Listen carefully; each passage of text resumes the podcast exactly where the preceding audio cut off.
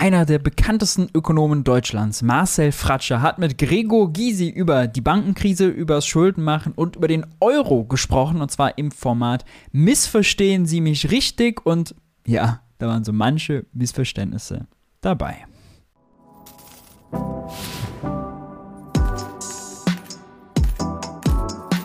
Hi und herzlich willkommen bei Geld für die Welt. Ich bin Maurice und in diesem Video schauen wir uns eine sehr, sehr interessante Debatte zwischen Marcel Fratscher und Gregor Gysi an. Fratscher DIW-Ökonom, Gregor Gysi, äh, linken Legende, noch immer im äh, Bundestag.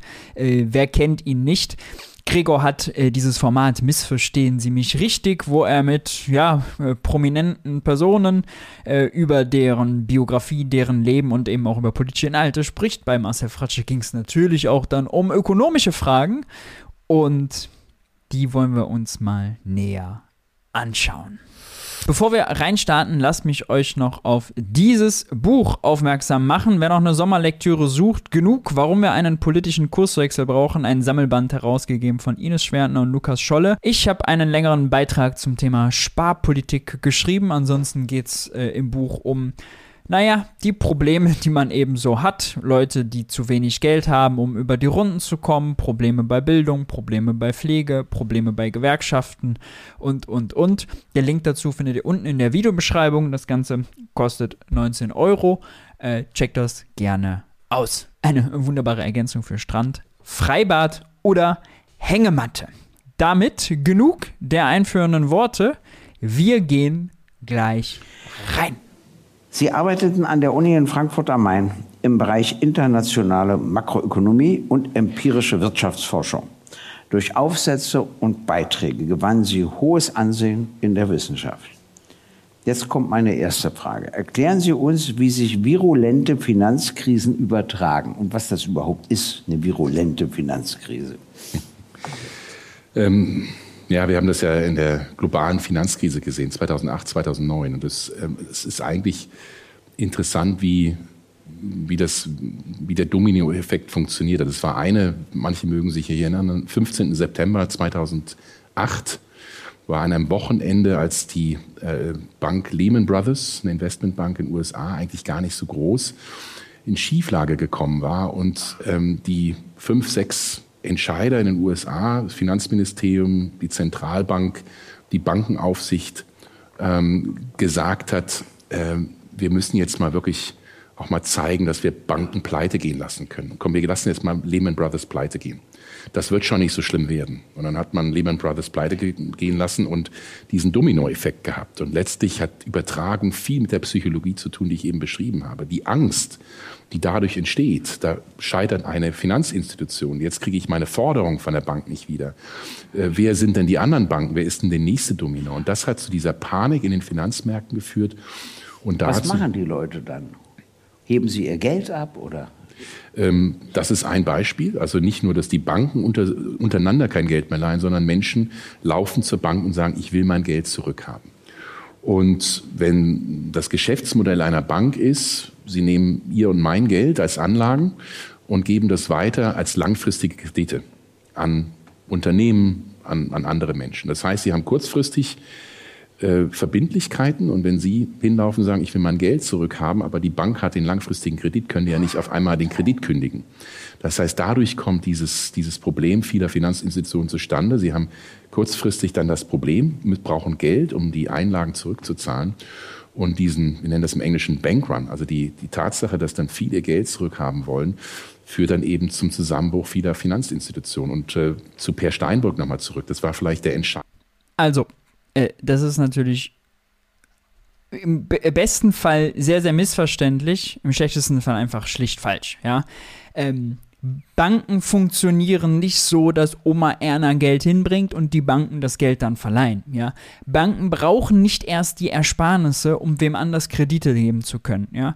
Ob Oma Erna sich einen müden Taler spart, ist für Bäcker Lutze und die Bank, die einen Kredit an Bäcker Lutze geben will, der will nämlich einen neuen Ofen haben, dafür braucht er Geld, völlig egal. Ja? Denn wenn Bäcker Lutze zur Bank kommt, und kreditwürdig ist. Also der Bank versichert, ey, ihr könnt mir ruhig das Geld geben, mein Geschäftsmodell läuft Bombe. Wenn ich einen neuen Ofen habe, verdiene ich mehr Geld dann zahle ich euch den Kredit plus Zinsen zurück. womit die Bank dann Gewinne macht, dann entscheidet die Bank, dem einen Kredit zu geben, drückt aufs Knöpfchen und erzeugt neues Geld aus dem Nichts. Das ist also mittlerweile x-fach belegt, dass das genauso funktioniert. Das schildert die Bundesbank selber äh, sehr eindrücklich in einem Monatsbericht aus April 2017. Den verlinke ich euch mal darunter. Äh, ich kann euch auch gerne das Video, ich habe ein langes Video dazu gemacht, wie das genau funktioniert, worauf die Bank dann genau achtet. Ist jetzt hier verlinkt. Ähm, wenn sie den Kredit vergibt. Ähm, die, äh, die Bank of England hat da mehrere äh, Berichte zu gehabt. Ja, also es ist wirklich mittlerweile Common Sense, ja, Banken schöpfen Geld, wenn sie Kredite vergeben. Banken schaffen in dem Moment neue Ersparnisse. Es ist nicht so, dass die Ersparnisse von Oma Erna brauchen, um die weiter zu verleihen. Ja. Äh, das ist einfach schlicht falsch. Das ist die Welt falsch erklärt. Das ist pure Neoklassik. So lernt man das leider als VWL-Student sehr häufig noch, äh, wenn man an einer sehr klassischen Uni ist. Aber es hat nichts mit der Realität zu tun. Jetzt gibt es aber ein Problem beim Bankrun und da könnte man das dann günstig auslegen für Marcel Fratscher, dass er doch recht hat. Nämlich, das Problem mit, der Frist, mit den Fristen. Denn wenn eine, ein Bankrun passiert, in dem Sinne, als dass Kunden ihr Geld von der Bank abziehen wollen, ja, also es entweder auf ein andere Bank, anderes Bankkonto überwiesen wird oder in Bar abholen, dann brauchen Banken Guthaben bei der Zentralbank. Unser Geldsystem ist zweistufig. Wir haben Konten bei einer normalen Geschäftsbank, ja, ING DIBA, Sparkasse, GLS, was auch immer. Es ist die erste Stufe, Giral-Geldsystem. Und dann gibt es eine Stufe darüber. Das ist das äh, Zentralbank-Geldsystem. Also diese Banken haben, die Geschäftsbanken, die Sparkasse zum Beispiel, hat dann wiederum ein Konto bei der Zentralbank, ebenso wie der Staat. Und wenn die Banken untereinander Zahlungen abwickeln oder wenn die Bank äh, Bargeld ausgeben darf, äh, ausgeben will, dann äh, brauchen sie Zentralbankguthaben. Ja, Banken wickeln Zahlungen untereinander in Zentralbankgeld ab. Ne? Weil sonst, also äh, die Sparkasse und die GLS-Bank, die wollen sich nicht gegenseitig äh, einfach nur sozusagen in ihren eigenen Excel-Tabellen selbst erschaffenes Geld anschreiben, sondern die wollen die höhere Ebene, die wollen Guthaben bei der Zentralbank, ja, weil das dann höherwertiger für die ist. Und äh, Giralgeld können sie sowieso selbst erzeugen, da brauchen sie gar nicht Guthaben bei einer anderen Bank. Ne? Und äh, das heißt, Bankrun ist das Problem, dass eine Bank vielleicht nicht genug Guthaben bei der Zentralbank hat, um Bargeld, äh, sich Bargeld von der Zentralbank zu bestellen. Tatsächlich passiert das so, ja, die bestellen Zentralbankgeld und dann kommt in Deutschland zum Beispiel die Bundesbank, schickt Transporter los, äh, die dann das äh, Geld sozusagen in die Banken bringen, in die Geldautomaten. Ja, dafür müssen sie sozusagen Guthaben bei der Zentralbank aufgeben. Und natürlich kann es sein, dass sie zu wenig Guthaben haben. Und dann, wenn ein Bankrun passiert, bräuchten sie sehr viel davon. Und dann könnte es ein Problem geben. Aber nur, wenn die äh, Zentralbank nicht hinterherkommt, oder die Bank, besser gesagt, die Geschäftsbank nicht hinterherkommt, schnell genug viel Bargeld zu beschaffen. Ja? Oder wenn viele Kunden Geld abziehen, dass sie eben das Problem hat, dass sie könnte zwar, Banken können sich immer bei der Zentralbank ja, äh, ganz kurzfristig Geld Guthaben leihen. Das ist kein Problem. Nur irgendwann äh, müssen sie sozusagen Sicherheiten vorweisen und wenn sie da nicht genug haben, dann gibt es auch da eine Grenze. Ja? Das heißt, Giralgeld aufs Knöpfchen drücken ist immer, immer da, kein Problem. Zentralbankgeld ist auch für Geschäftsbanken knapp. Das hat man jetzt zum Beispiel gesehen äh, bei der Silicon Valley Bank. Ja, die äh, hatte ziemlich viele große äh, äh Kunden, äh, vor allem Geschäftskunden, und die haben auf einmal alle gesagt, oh, wir trauen der Silicon Valley Bank nicht mehr und haben ihr Geld schnell abgezogen. Und das hat dann bedeutet, plötzlich brauchte die Silicon Valley Bank ganz viel Zentralbankgeld um eben äh, diese Überweisung an andere Banken zu tätigen. Das hatte sie in dem Moment nicht. Und ähm, hätte quasi, oder was sie dann gemacht hat, ist viele Staatsanleihen, die sie hatte und andere Vermögenswerte versuchen zu verkaufen, um dann Zentralbankgeld zu bekommen. Äh, ein Stück weit hat sie sich auch Zentralbankgeld von der Zentralbank geliehen. Ja, aber das kann dann schiefgehen, beziehungsweise auch mit Verlusten einhergehen, denn die Silicon Valley Bank hatte ganz viele niedrig verzinste Staatsanleihen. Die waren jetzt aber, weil die Zinsen gestiegen waren, viel, viel weniger wert. Das heißt, die Silicon Valley Bank wollte die nicht verkaufen. Denn wenn sie die verkauft, dann nur mit fettem Verlust. Ja, weil eine Anleihe, die 0% bringt, die ist heute bei einem Leitzins in den USA von äh, 5% natürlich viel, viel weniger wert. Ja, man bekommt risikolos für die Bank bekommt, wenn sie Geld bei der äh, amerikanischen Zentralbank liegen lässt, 5% Zins. Da ist eine 0% Anleihe nicht besonders dolle, ja. Und um diese Verluste zu vermeiden, ähm, also hatte sie halt extreme Probleme. Das ist, das Problem kann auftreten. Das ist aber ein anderes und lässt sich nicht so erklären, wie das, was Marcel Fratscher äh, hier anspricht. Ja? Marcel Fratscher, der spricht ja einfach nur an, Oma Erna hat Einlagen eingelegt, Becker Lut und die wurden an der Becker Lutze verliehen. Und wenn jetzt Oma Erna die Einlagen will, ist das Geld weg. Ja, so nach dem Motto, sie hat Bargeld hingebracht und das Bargeld wurde dann verliehen. So ist es nicht. Im Übrigen arbeiten auch sind das ganz verschiedene Abteilungen in den Banken. Also die Abteilung, die Bankkredite vergibt, die hat, äh, arbeitet quasi völlig losgelöst von der Abteilung, die sich darum kümmert, dass immer genug Zentralbankgeld vorhanden ist. Das sind zwei, die treffen sich vielleicht in der Kantine beim Mittagessen, die zwei Personen. Aber es ist nicht so, wenn ein Kunde kommt, ja, dass der aus der Kreditabteilung anruft, ey, haben wir noch genug Zentralbankgeld da hinten, ja? Äh, und dann sagt er, ja, Moment, ich guck mal eben, ich zähle mal eben nach. Ja, ja, kannst den Kredit vergeben. Ne? So ist die Realität nun mal äh, nicht. Entscheidende Moment 2008, äh, 2009. Anfang 2009 haben sich die Bundeskanzlerin und der Finanzminister damals hingestellt ins Kanzleramt und ich sehe die Bilder noch in, in den Ta im Tagesschau und Heute-Journal.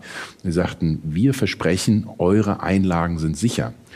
Denn sie haben nur eine Versicherung über 100.000 Euro. Was heißt nur? Für die meisten wird es reichen, aber ähm, wenn sie mehr haben, war halt die Angst. Weil die Unternehmen darf man ja nicht vergessen. Genau, die Unternehmen darf man nicht vergessen.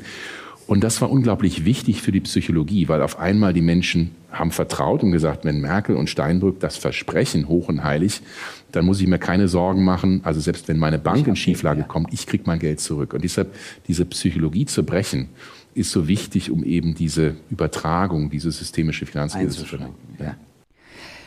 Wir äh, laufen ja gerade, ich habe schon die Silicon Valley Bank erwähnt, gerade mit so, so ein ähnliches Problem, ja, weil die Banken, die haben alle ganz viele niedrig verzinste Staatsanleihen in der Bilanz. Jetzt, weil die Zinsen aber so stark gestiegen sind, verlieren die total an Wert. Und äh, da kann es für viele Banken eben fette Verluste bedeuten. Und wenn dann ja, die Kunden der Banken nervös werden und sagen, oh Gott, ja, kann man denen noch trauen?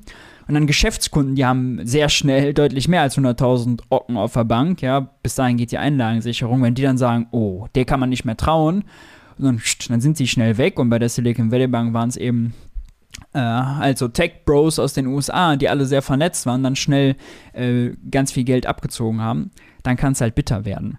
Was man dagegen machen kann, habe ich mal im Newsletter äh, ausführlich aufgeschrieben. Und zwar hier fünf Lehren aus der Bankenkrise. Ich packe euch den Link mal unten in die Videobeschreibung. Checkt das gerne aus. Überhaupt kommen bei dem Substack Newsletter regelmäßig neue und exklusive Analysen und Kommentare. Content zusätzlich zu YouTube. Wenn euch das interessiert, gerne auschecken. Im äh, weiteren Verlauf haben Gregor Gysi und Marcel Fratscher äh, dann noch über Schulden im Allgemeinen gesprochen, Schulden und Ersparnisse und über die Eurokrise und das hören wir uns auch mal an. Ja Jahre bei einer Bundespressekonferenz in Bonn einen flächendeckenden gesetzlichen Mindestlohn vorgeschlagen habe und es gab Oh ja, und Gregor Gysi Pionier in vielen Sachen, aber insbesondere bei der Forderung nach einem Mindestlohn. Nette Anekdote. Es gab drei Einzelgewerkschaften, die mich unterstützten. Alle anderen Einzelgewerkschaften lehnten das ab.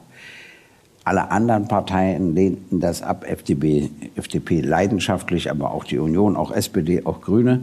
Und wenn ich damals gesagt hätte, dass in etwa drei Jahrzehnten CDU, CSU und SPD zusammen einen flächendeckenden gesetzlichen Mindestlohn beschließen werden, wäre mir geraten worden, mich in die geschlossene Psychiatrie zu begeben. Das hätte ich ja auch gemacht, weil ich ja selber nicht daran geglaubt hätte. Und das ist für mich so ein spannender Vorgang. Natürlich jetzt nicht etwa durch mich, kleines bisschen, aber im Kern äh, hat sich der Zeitgeist verändert. Und das ist übrigens die Aufgabe der Opposition. Die kann ja wenig an den Gesetzen verändern. In, in den Ausschusssitzungen, wo keine Medien dabei sind, da kannst du mal sagen, das ist nicht logisch, was ihr macht. Wenn ihr zum Beispiel als, äh, was ich völlig, für völlig überflüssig hielt, ganz guter Hinweis, denn beim äh, Gebäudeenergiesitz sagt die CDU ja immer, oh, wir brauchen mehr Zeit, um das beraten zu können, damit wir euch, liebe Ampel, noch ganz viele Vorschläge machen könnt, ja, denn dann könnt ihr die einarbeiten. Und Gregor Gysi mit, also wer weiß wie vielen Jahren Bundestagserfahrung, müsste ich jetzt nachgucken, aber äh, mehrere Jahrzehnte, ähm, der weiß natürlich, also wenn die Regierung was will, dann macht die Regierung, was die Regierung will. Und es ist nicht so, dass da groß auf die Opposition gehört wird oder so. Höchstens mal in den Ausschusssitzungen, wenn keine Medien dabei sind. Da fand ich einen guten Hinweis. Die Schuldenbremse ins Grundgesetz aufgenommen wurde, hat unser Abgeordneter Trost in der Ausschusssitzung gesagt. Und ihr meint, wollt keine Sonderfälle haben? Nein. Und wenn wir eine Wirtschaftskatastrophe haben, wenn wir einen Krieg haben, wenn wir das haben. Und nur weil er das gesagt hat, haben sie in Absatz 2 gemacht, wo sie die Ausnahmen aufgenommen haben. Sonst wäre das nicht passiert, worauf sie sich jetzt berufen konnten, äh, während der Pandemie zum Beispiel. Mhm. Und das übernehmen sie dann im Plenum nicht. Aber im Ausschuss, ja. Aber das ist der geringere Einfluss. Was wir machen können, ist immer zu versuchen, den Zeitgeist zu verändern. Und da kommt eine Regierung nie ganz umhin, wenn sich der Zeitgeist verändert hat. Das finde ich übrigens ganz spannend. So, Sie wurden einer der einflussreichsten Ökonomen und Politikberater. Meine erste Frage. Sie stellen fest, dass Deutschland zu viel spart und zu wenig Geld investiert. Was heißt das? Ja, wir Deutschen haben, glaube ich, ein sehr verzerrtes Verhältnis zu Geld. Und ähm, ja. ähm, ich glaube, die meisten von uns würden sagen, Sparen ist doch etwas Gutes und Schulden ist doch etwas Schlechtes. Ja, und das, allein die Sprache schon spielt eine große Rolle. Schulden kommt von Schuld. Ne? Wer möchte schon gerne in der Schuld eines anderen stehen? Und wenn man so einen Schritt zurückgeht, äh, heißt es erst einmal, ähm, sparen heißt, dass sie heute auf Wohlstand verzichten.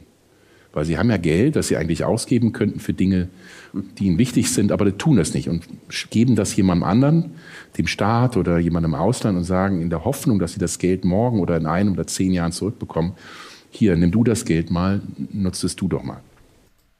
Stimmt nicht. Ist wieder diese Annahme, man bringt, äh, Oma Erna bringt Ersparnisse zur Bank und die verleiht die weiter an Bäcker Lutze. Nein. Oma Erna kann auch sparen, indem sie einfach sagt, ich lege das Geld unter das Kopfkissen. Ja? Sparen heißt nicht ausgeben. Sparen heißt nicht wem anders geben. Ja? Äh, das ist ein äh, relevanter Unterschied. Und wenn Oma Erna das Geld nicht ausgibt, dann fehlt natürlich wem anders die Einnahme. Ja? Das ist der relevante Zusammenhang. Was man nicht ausgibt, fehlt wem anders als Einnahme. Und wenn irgendjemand, das ist jetzt noch der nächste, das ist das, was Fratscher meint, aber hier falsch wiedergibt, wenn irgendjemand weniger ausgibt, als er einnimmt, also spart, dann gibt es jemand anderen zwangsläufig, ja, der mehr ausgibt, als er einnimmt. Weil irgendwem die Einnahme dann nämlich wegbricht, ja. Äh, und das ist sozusagen der relevante Zusammenhang. Das heißt, äh, das Sparen des einen ist das Verschulden eines anderen. Aber bedeutet nicht, Oma Erna gibt das Geld und wer anders nimmt das, sondern bedeutet einfach nur, Oma Erna macht einen Überschuss, dann muss wer anders ein Defizit machen. Ja, weil die Logik makroökonomisch natürlich halten muss, Ausgaben des einen, die Einnahmen des anderen. Die Ersparnisse des einen, die Schulden eines anderen. Das Sparen des einen, das Verschulden eines anderen. Aber es ist nicht so, als wenn Oma das Geld weitergibt. Ja? Wenn ich es in die äh, ins Sparschweinchen macht oder äh, unter das Kopfkissen legt, dann kriegt es niemand anderes. Kein Unternehmen, kein Ausland, niemand. Also das ist das Erste, sich bewusst zu machen, ähm, sparen ist nicht immer gut, Schulden ist nicht immer schlecht. Die Frage ist, wofür spare ich und wofür mache ich? Beides hängt logischerweise einfach zusammen. Ja? Ähm, Forderungen und Verbindlichkeiten sind zwei Seiten einer Medaille, genauso wie Sparen und Verschulden. Mache ich Schulden. Und ähm, wenn Sie mir jetzt sagen, oder eine junge Familie mir sagt, ich nehme das Geld ich mache Schulden, weil ich ein Eigenheim erwerbe. Ich mache Schulden, damit meine, meinen Kindern gewisse Dinge ermöglichen kann, damit sie eine gute Bildung, Ausbildung bekommen. Dann würde, glaube ich, jeder von uns sagen, das sind gute Schulden. Also ich glaube, das Schuld ist weder gut noch schlecht. Die Frage ist immer, wofür nutze ich das? Das Gleiche mit Sparen. Und was ich auch in dem Buch, das äh, Geld oder Leben, ja, den Titel hat, ein bisschen provokativ. Was ist uns eigentlich wichtig? Geld oder Leben? Äh, weil Geld heißt nicht unbedingt gutes Leben, sondern es ist immer die Frage, was machen Sie denn Geld? Ähm, was erstaunlich ist, dass wir Deutschen zwar Sparweltmeister sind, als Gesamtgesellschaft, aber extrem schlecht sparen. Seit vielen, seit über 20 Jahren erwirtschaften wir als Gesellschaft jedes Jahr riesige Überschüsse. In manchen Jahren acht, neun Prozent der Wirtschaftsleistung verleihen das Geld ins Ausland und haben beispielsweise auch während der globalen Finanzkrise viel dieses Geldes in Sand gesetzt. Also wir sparen und nachher kriegen sie null zurück. Und das zu also auch schlicht falsch, ja. Äh, Oma Erna gibt ihr Geld nicht ins Ausland. Die Leute, die sparen, geben das Geld nicht ins Ausland. die Logik ist anders. Wenn Deutschland Exportweltmeister ist, ja einen großen Exportüberschuss hat, dann verkaufen wir mehr an das Ausland, als wir von dort einkaufen. Das heißt, es fließt mehr Geld aus dem Ausland an uns, die uns ja für die Exporte bezahlen, als Geld von uns ans Ausland fließt, wir die Importe bezahlen. Und das heißt ja, also das Ausland verschuldet sich, gibt mehr aus, als es einnimmt und wir bauen Ersparnisse auf, dadurch, dass wir mehr aus dem Ausland einnehmen, als wir dahin ausgeben. Ja? Es bedeutet nicht, Oma Erna gibt ihr Geld an äh, den französischen Autohändler, der dann ein deutsches Auto importiert. So sind die Ströme nicht. Ja? Man darf immer nicht diese Salden als sozusagen kausale Beziehungen sehen, ja, also Saldo im Sinne von, wie viel gibt man ein ganzes Jahr, verkauft man es ans Ausland und wie viel äh, verkaufen wir von da und was bedeutet das dann in Geldströmen? Und das dann zu bedeuten, ah, dann bedeutet das ja kausal, ja, erst muss Oma Erna sparen, das ans Ausland geben, dann können die das Auto kaufen. Nein, nein, das ist unabhängig, das ist keine Kausalität, ja, diese Identitäten, Ausgaben gleich Einnahmen, Exporte gleich Importe, ja, Exportüberschuss gleich Importdefizit, ja, diese Logiken, das sind alles Identitäten, die beschreiben aber nicht die Reihenfolge, die Prozesse, die Kausalitäten. Fragen und zu sagen, ist es wirklich so klug, dass wir das Geld ins Ausland verleihen, die dann dort mit investieren oder konsumieren, wären wir nicht viel besser dran, das Geld in unserer Gesellschaft, in ein gutes Bildungssystem zu investieren, in eine gute Infrastruktur, in nachhaltige ist ein falsches Entweder-Oder. Sozialsysteme, in die Transformation Richtung Klimaneutralität. Wäre das nicht viel besser? Also das zu hinterfragen. Das ist das Erste. Und das Zweite, auch wieder, wo ich eben sagte, wir Deutschen haben manchmal so diese Unart, unseren Nachbarn zu sagen, ihr müsst so sein wie wir. Nehmt euch mal ein Beispiel an uns. Ihr solltet alle so viel sparen. Und auch äh, denen zu sagen, per Definition geht das nicht. Sie können nur ein Euro sparen, wenn irgendjemand anders ein Euro Schulden macht. Denn sparen heißt ja, es macht ja nur Sinn, Sie kriegen ja da nur Zinsen, wenn überhaupt Zinsen drauf, wenn irgendjemand anders gewillt ist, das an Schulden aufzunehmen. Also da ist eine Balance. Also wir können nicht alle sparen, das geht nicht. Und ähm, wenn wir alle sparen, ja, wenn wir jetzt sozusagen jeder von uns das Einkommen, was er im 2022 erwirtschaftet hat, oder sagen wir mal das Einkommen, was wir 2023, dieses Jahr erwirtschaften, alle nächstes Jahr zu 100% sparen, also nichts mehr davon ausgeben, ja, dann gibt es im nächsten Jahr keine Ausgaben, keine Wirtschaft und auch keine Wirtschaftsleistung. Dann kann im nächsten Jahr keiner mehr sparen. Ja, äh, dann werden sich viele verschulden müssen, beziehungsweise dann rutschen viele in ein Defizit, weil sie Ausgabeverpflichtungen haben, ja, einen Kreditvertrag zum Beispiel, der bezahlt werden muss, aber keine Einnahmen mehr. Auch wieder den Menschen zu sagen, wir, wir müssen weg von dieser Obsession, Sparen ist etwas Gutes, ähm, Schulden ist etwas Schlechtes. Das ist der erste Punkt. Und der zweite Punkt, der, der mir auch immer wichtig ist, wir haben auch da eine falsche Wahrnehmung. Also ja, wir Deutschen sind Sparweltmeister als Gesellschaft. Gleichzeitig gibt es kaum eine Gesellschaft, in der diese Ersparnisse so ungleich verteilt sind wie bei uns. 40 Prozent der Menschen in Deutschland haben praktisch keine Ersparnisse. Und das ist, was ich als ich vor einigen Jahren angefangen daran zu arbeiten, so überrascht hat.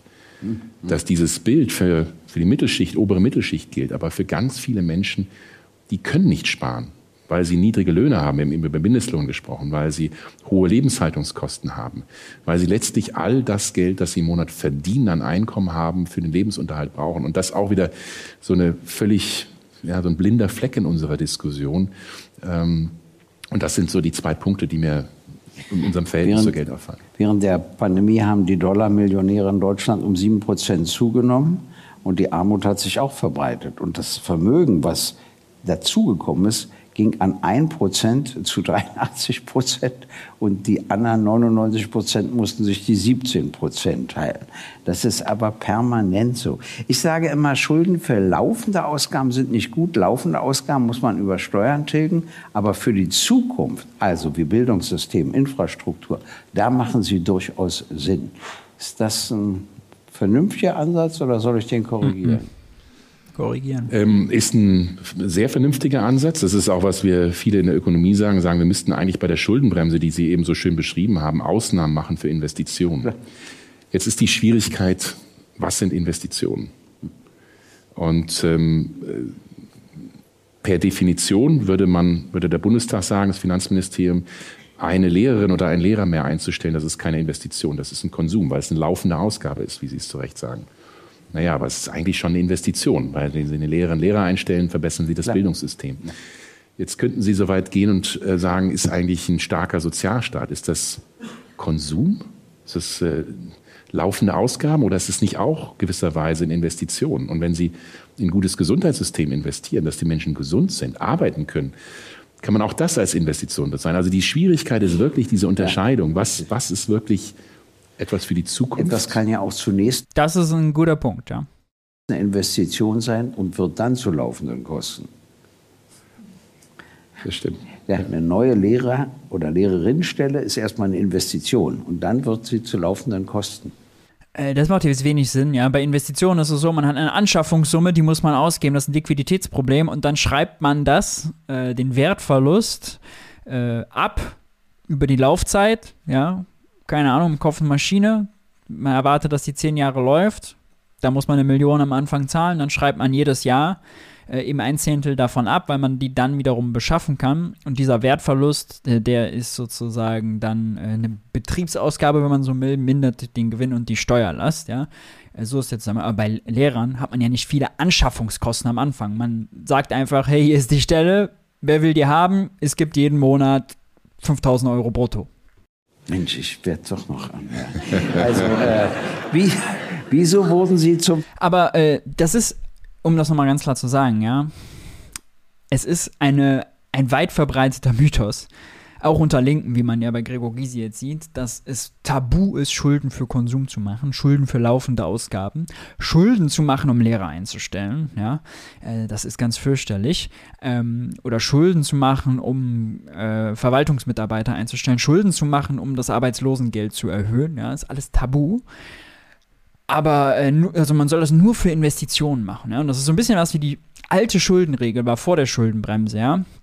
Die hat quasi Investitionen ausgeklammert und dann gesagt, ähm, also für äh, eben Konsumausgaben, da gilt dann die Schuldenbremse. Das ist ein bisschen was, was die Gewerkschaften auch wollen mit der goldenen Regel. Aber Schulden für Konsum sind okay. Ja, wir denken, man, man denkt nur, Schulden für Konsum sind tabu, weil man dann an den Privathaushalt denkt und ja, oh, jetzt fett in den Dispo zu gehen, ja, um mir irgendwie eine Urlaubsreise zu gönnen, ja, und dann hat man, erlebt man das zwei Wochen, das Geld ist weg, oder Klamotten zu holen, das Geld ist weg, das ist natürlich nicht nachhaltig, ja.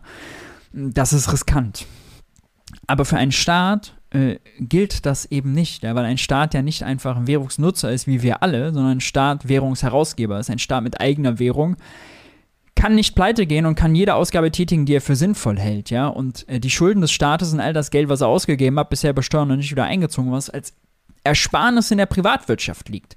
Und das bedeutet, wenn es sinnvoll ist, Lehrer anzustellen, Busfahrer anzustellen, wenn es sinnvoll ist, Forscher anzustellen und zu bezahlen, dann gib halt das Geld dafür aus, ja. Äh, wenn es keine mehr gibt, dann kannst du auch kein Geld dafür ausgeben, okay. Ich habe dazu auch mal einen längeren Artikel geschrieben. Staatsschulden für Konsum, ja bitte. Linke liegen falsch, wenn Sie Schulden nur für Schiene und Solarpaneele begrüßen, aber für Lehrer, Forscher und Rentner ablehnen. Ein strategischer Fehler mit schiefer ökonomischer Grundlage. Vielleicht ein Gedankenexperiment dazu nochmal. Ja, wir verdoppeln jetzt das Bürgergeld von 500 auf 1000 Euro.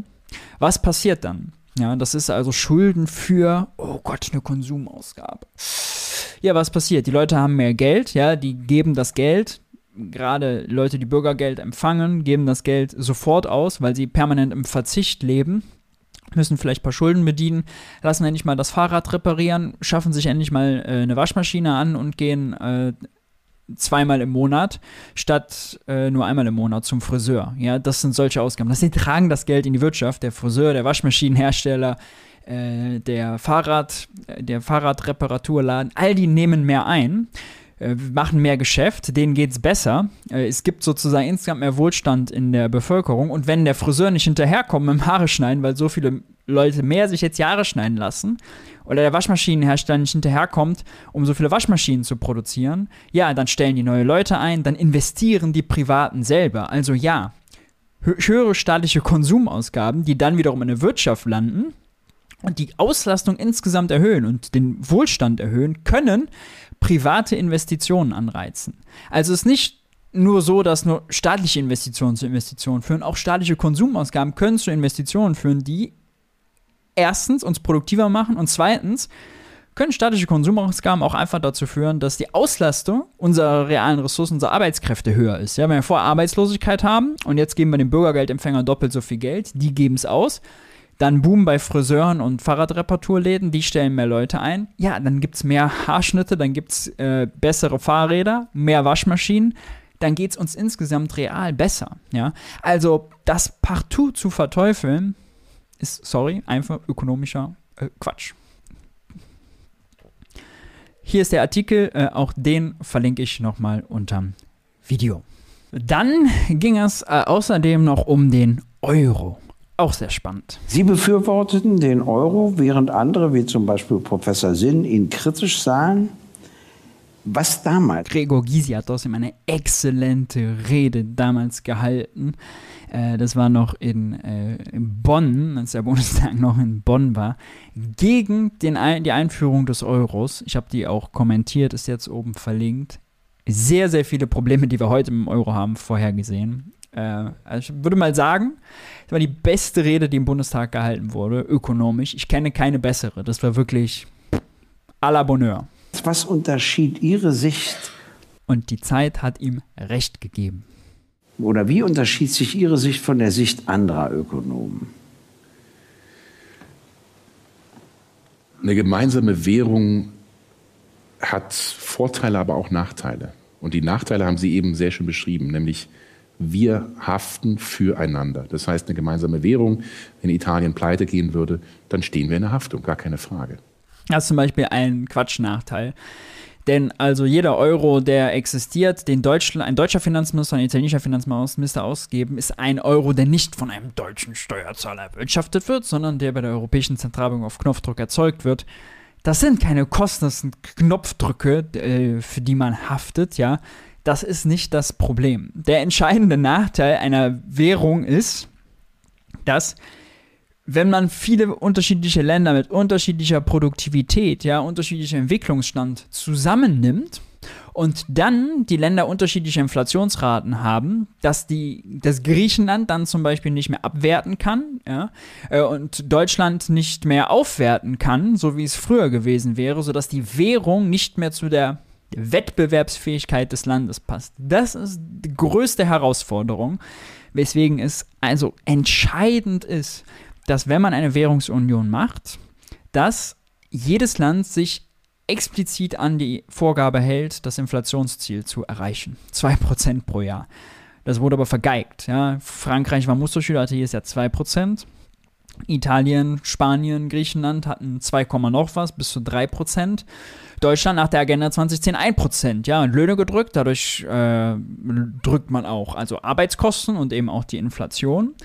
Und das hat dazu geführt, dass über Jahre hinweg, ja, deutsche Inflation niedrig, französische höher, italienische noch höher, dass die italienischen Produkte, die französischen Produkte teurer wurden als die deutschen, während der äußere Wert des Euros sich ja nicht verändert hat. Ja. Das bedeutet, nach zehn Jahren ist das deutsche Auto im Vergleich zum französischen bei gleicher Qualität jedes Jahr ein Prozentpunkt günstiger geworden. Ja? Äh, und nach zehn Jahren war es dann auf einmal, war der Unterschied zwischen dem französischen und dem deutschen Auto. Bei gegebener Qualität war das deutsche 15% günstiger. Die Agenda 2010, die Lohndrückerei, hat explizit das ausgenutzt. Ein internes Abwertungsmodell. Interne Abwertung nennt man das, weil nicht der Währungskurs abwertet, sondern äh, die Währung gleich bleibt, aber man sozusagen das Preisniveau in Deutschland im Vergleich zu dem Preisniveau in Frankreich und Italien niedriger wurde. Deutschland wurde also wettbewerbsfähiger. Wer aus dem Ausland mit einer anderen Währung eingekauft hat, ja, der hat natürlich dann eher, für den war das dann relativ gesehen, relativ zur Qualität und so weiter, in Deutschland günstiger einzukaufen äh, als in Frankreich und Italien. Frankreich und Italien deindustrialisiert und Deutschland ist Exportweltmeister geworden. Ja, das ist die Geschichte dahinter.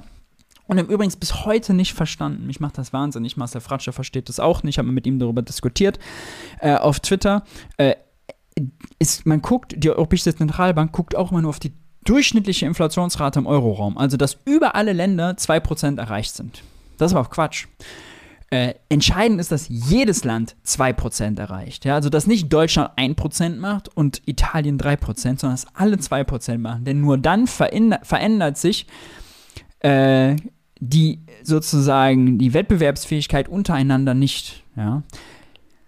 Ansonsten würde ja, wenn man nicht eine gemeinsame Währung hätte und Deutschland macht so niedrige Inflation, würde der würde dann die D-Mark damals aufwerten und Deutschland hätte gar nicht diesen Währungsvorteil gehabt, wäre gar nicht Exportweltmeister geworden, ja. Die Italiener hätten vielleicht abgewertet und hätten nicht den Nachteil gehabt. Weil man aber eine gemeinsame Währung hat, kann man eben intern unter dem Deckmantel der gemeinsamen Währung heimlich abwerten. Das hat Deutschland gemacht, auf Kosten der anderen. Und deswegen auf die durchschnittliche Inflationsrate zu gucken, ist völlig falsch. Deswegen ist auch falsch, der EZB das Inflationsmandat zu geben. Die nationalen Regierungen müssen verantwortlich sein für die Inflationsrate. Und wer das 2%-Ziel verfehlt, den soll man bitte sanktionieren, statt irgendwie anderen Sanktionen und von der Kommission zu erlassen, wenn jemand mal ein paar Prozent mehr Schulden macht oder so. Das ist, das ist die destruktive, die Quatschdebatte, ja, die Hirntote für Idioten. Aber äh, ja, also Europa wird auch von Idioten regiert, muss man einfach mal sagen. Ja, die sind alle ökonomisch im Blindflug unterwegs und das sieht man an solchen banalen Sachen wie, dass man auf die durchschnittliche Inflationsrate guckt, statt darauf zu achten, dass jedes Land explizit die 2% erreicht. Es ist wirklich keine, also, ne, das ist in zwei Minuten erklärt, dass das problematisch ist, wenn Deutschland immer einen hat und die Italien 3, aber es bis heute nicht verstanden. Ist bis heute nicht verstanden.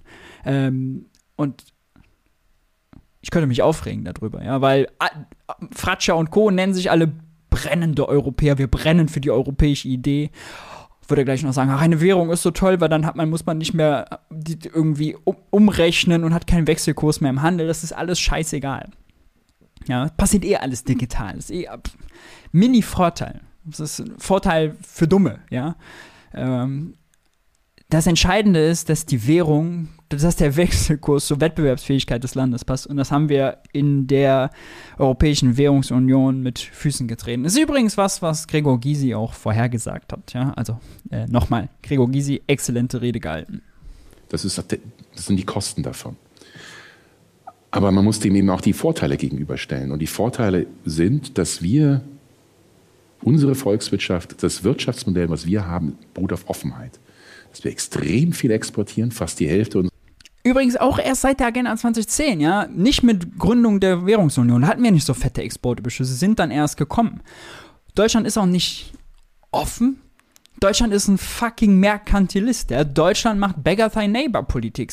Die deutsche Industrie wurde gepampert zu Lasten der französischen und italienischen. Ja, wenn es einem um die europäische Idee ernst ist, muss man das kritisieren jemand oder die Person, der Ökonom, der das am allerbesten macht, ist Heiner Flassbeck. Lest die Bücher von Heiner Flassbeck. Ähm, zum Beispiel Nur Deutschland kann den Euro retten. Ist mittlerweile, glaube ich, schon zehn Jahre alt. Ist das beste Buch, was man zur Euro-Krise in die Hand bekommen kann. Äh, unbedingt lesen. Es ist äh, alles drin erklärt. Ja? Wer das, wer die Eurozone verstehen will und die Probleme bis heute, sollte sich das angucken. Aber es ist bis heute nicht verstanden. Es ist, wir sind also wirklich ökonomisch kompletter Blindflug. Wirtschaftsleistung sind Exporte. Und dafür brauchen sie eine starke, stabile Währung. Und idealerweise, indem sie den Handel in dieser Währung abwickeln können. Und davon haben wir oder profitieren noch immer, wir Deutschen besonders stark, weil wir eben gerade diese Offenheit haben. Wir sind doch ein Exportweltmeister. Das Problem ist, die Griechen hatten ja keine Chance, ihre Währung abzuwerten, damit unsere Produkte teurer werden. Das ist genau der entscheidende Punkt. Gregor Gysi ist bei diesem Thema wirklich, kannst du nochmal sagen, top. Das heißt, eigentlich haben wir doch den größten Vorteil. Ja. Wir haben sicherlich, ich würde sagen, Griechenland hat auch Vorteile gehabt. Die haben natürlich klar. Finanzierung bekommen. Die haben nicht eine, raus, ja. ja aber ähm, Nein, es war kein Vorteil, dass Griechenland Finanzierung bekommen hat, weil die heute mit ihrer eigenen Währung so viel Finanzierung äh, erzeugen, wie sie selber wollten. Und Griechenland, ja, die haben Hilfspakete bekommen, aber mit einer Konditionalität, dass sie eine Sparpolitik la Brüning durchsetzen, die griechische Wirtschaft kaputt gemacht hat. Die griechische Wirtschaft ist nach diesem Spardiktat eingebrochen. Der Schuldenstand ist explodiert trotzdem. Ja, warum? Ja, wenn man die Wirtschaft einbrechen lässt, wenn es Massenarbeitslosigkeit gibt, muss man überlegen, 25% Arbeitslosenquote, Jugendarbeitslosigkeit bei fast 50%. Jeder zweite Jugendliche, jedes zweite Talent, was aus der Schule, aus der Ausbildung, aus dem Studium kommt, findet keinen einen Job, was für eine geisteskranke Verschwendung von Ressourcen. Es ist nicht in Worte zu fassen, was man mit Griechenland gemacht hat. Die Selbstmordraten und so weiter, alles sind hochgegangen, weil die Leute, die konnten ihre Häuser nicht mehr abbezahlen, die sind dann da rausgeflogen, wohnten auf der Straße, wenn man durch Griechenland fährt. Ja, überall Betonklötze, wo man angefangen hat, Wohnungen zu bauen, so und dann konnte sich das nicht mehr leisten. Jetzt stehen da immer noch die Betonklötze im Weg rum. Man hat an Griechenland ein Exempel statuiert. Ähm, was also äh, seinesgleichen sucht. Der, die Troika, der IWF, Internationale Währungsfonds, der hat das ja auch unterstützt. Christine Lagarde, die heute Chefin der Europäischen Zentralbank ist, war damals dafür verantwortlich.